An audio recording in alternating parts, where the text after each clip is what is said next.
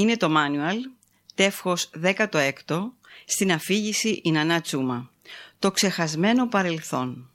Πώς να ξεπεράσεις την παιδική σου ηλικία. Από όπου και να το πιάσεις, είναι αληθινά ενοχλητικό το να σου ζητά κάποιος να συζητήσεις για την παιδική σου ηλικία. Συνέβη πολύ καιρό πριν. Το πιο πιθανό είναι να μην τη θυμάσαι καν. Πόσο μάλλον να μπορείς να ταυτιστείς με αυτό το ανθρωπάκι που ήσουν.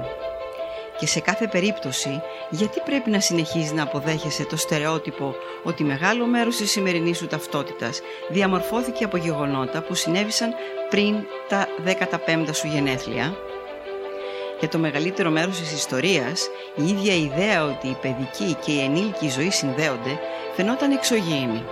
Ακόμα και η απλή καταγραφή του τι συνέβη στα πρώτα χρόνια θεωρούνταν μικρή σημασίας.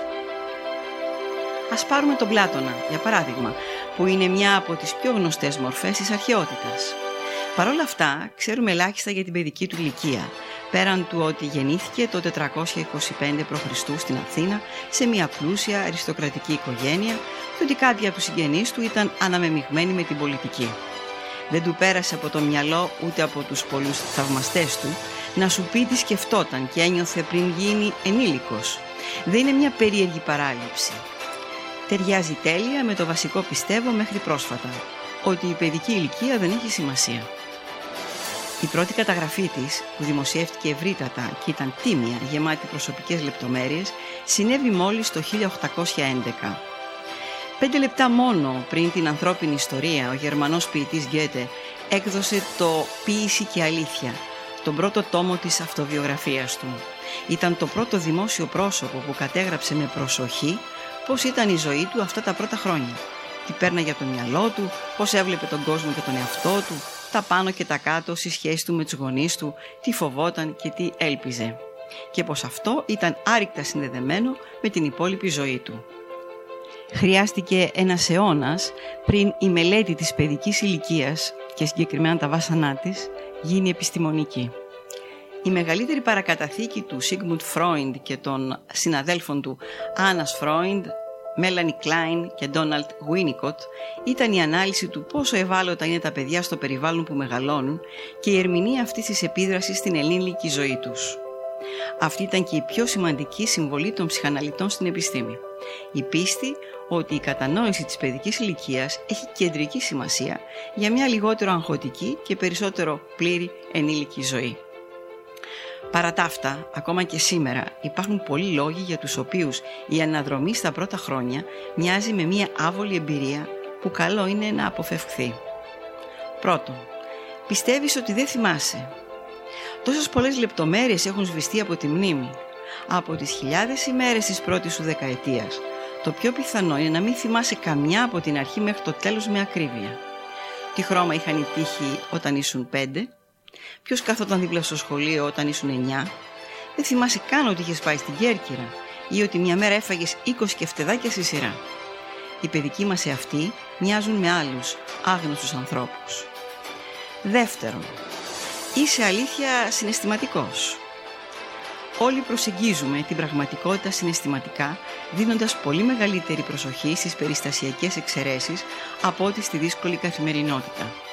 Οι οικογενειακές φωτογραφίες που σχεδόν πάντα έχουν ληφθεί στις πιο χαρούμενες στιγμές οδηγούν τη μνήμη. Είναι πολύ πιο πιθανό να βρεις μια φωτογραφία της μαμάς σου να γελάει σαν κοριτσάκι σε κάποια παραλία από ότι να τη δεις να χτυπά τις πόρτες με οργή γιατί δεν πήρες 20 σε ένα διαγώνισμα. Θα υπάρχει σίγουρα κάποια φωτογραφία του πατέρα σου να σε έχει στους ώμους του, όχι όμως της πλήρους απουσίας του από την οικογενειακή ζωή. Πέφτει πολύ η Photoshop στη μνήμη με τη συγκατάθεση όλων Τρίτον, είσαι λίγο φοβητσιάρης. Δεν είναι ότι είσαι τεμπέλης και έχεις ξεχάσει το παρελθόν. Θα μπορούσες ανα πάσα στιγμή να ξαναζήσεις τα συναισθήματα που κάποτε ένιωθες. Είναι βαθύτεροι οι λόγοι που σε κάνουν να αποθείς το παρελθόν και να αποφεύγεις να σκεφτείς την προσωπική σου ιστορία. Το αποφεύγεις γιατί ξέρεις ότι τόσα πολλά από αυτά που θα ανακαλύψεις θα συνοδεύονται με τρόμο. Μπορεί να μάθεις ότι ήσουν θυμωμένος ή συχαινώσουν ακόμα και τους ανθρώπους που θα έπρεπε να αγαπάς. Μπορεί να θυμηθείς ότι υπήρχαν αληθινοί λόγοι που αισθανόσουν ένοχος για τα πολλά λάθη και τις παραλήψεις σου. Μπορεί να ανακαλύψεις τους άπειρους συμβιβασμούς που έκανες και το πόσα πολλά πρέπει να αλλάξεις τη ζωή και την καριέρα σου. υπάρχει μια απλή άσκηση. Οι σύγχρονοι ψυχαναλυτές τη χρησιμοποιούν για να σε βοηθήσουν να αποδεχθείς τις σκέψεις και τα συναισθήματα της παιδικής σου ηλικίας που τόσο προσπαθείς να αποφύγεις. Σου ζητάνε να κάνεις μια γρήγορη ζωγραφιά του σπιτιού και της οικογένειάς σου σαν παιδί. Η ιδέα είναι να καταγραφεί ό,τι υπάρχει στο ασυνείδητο.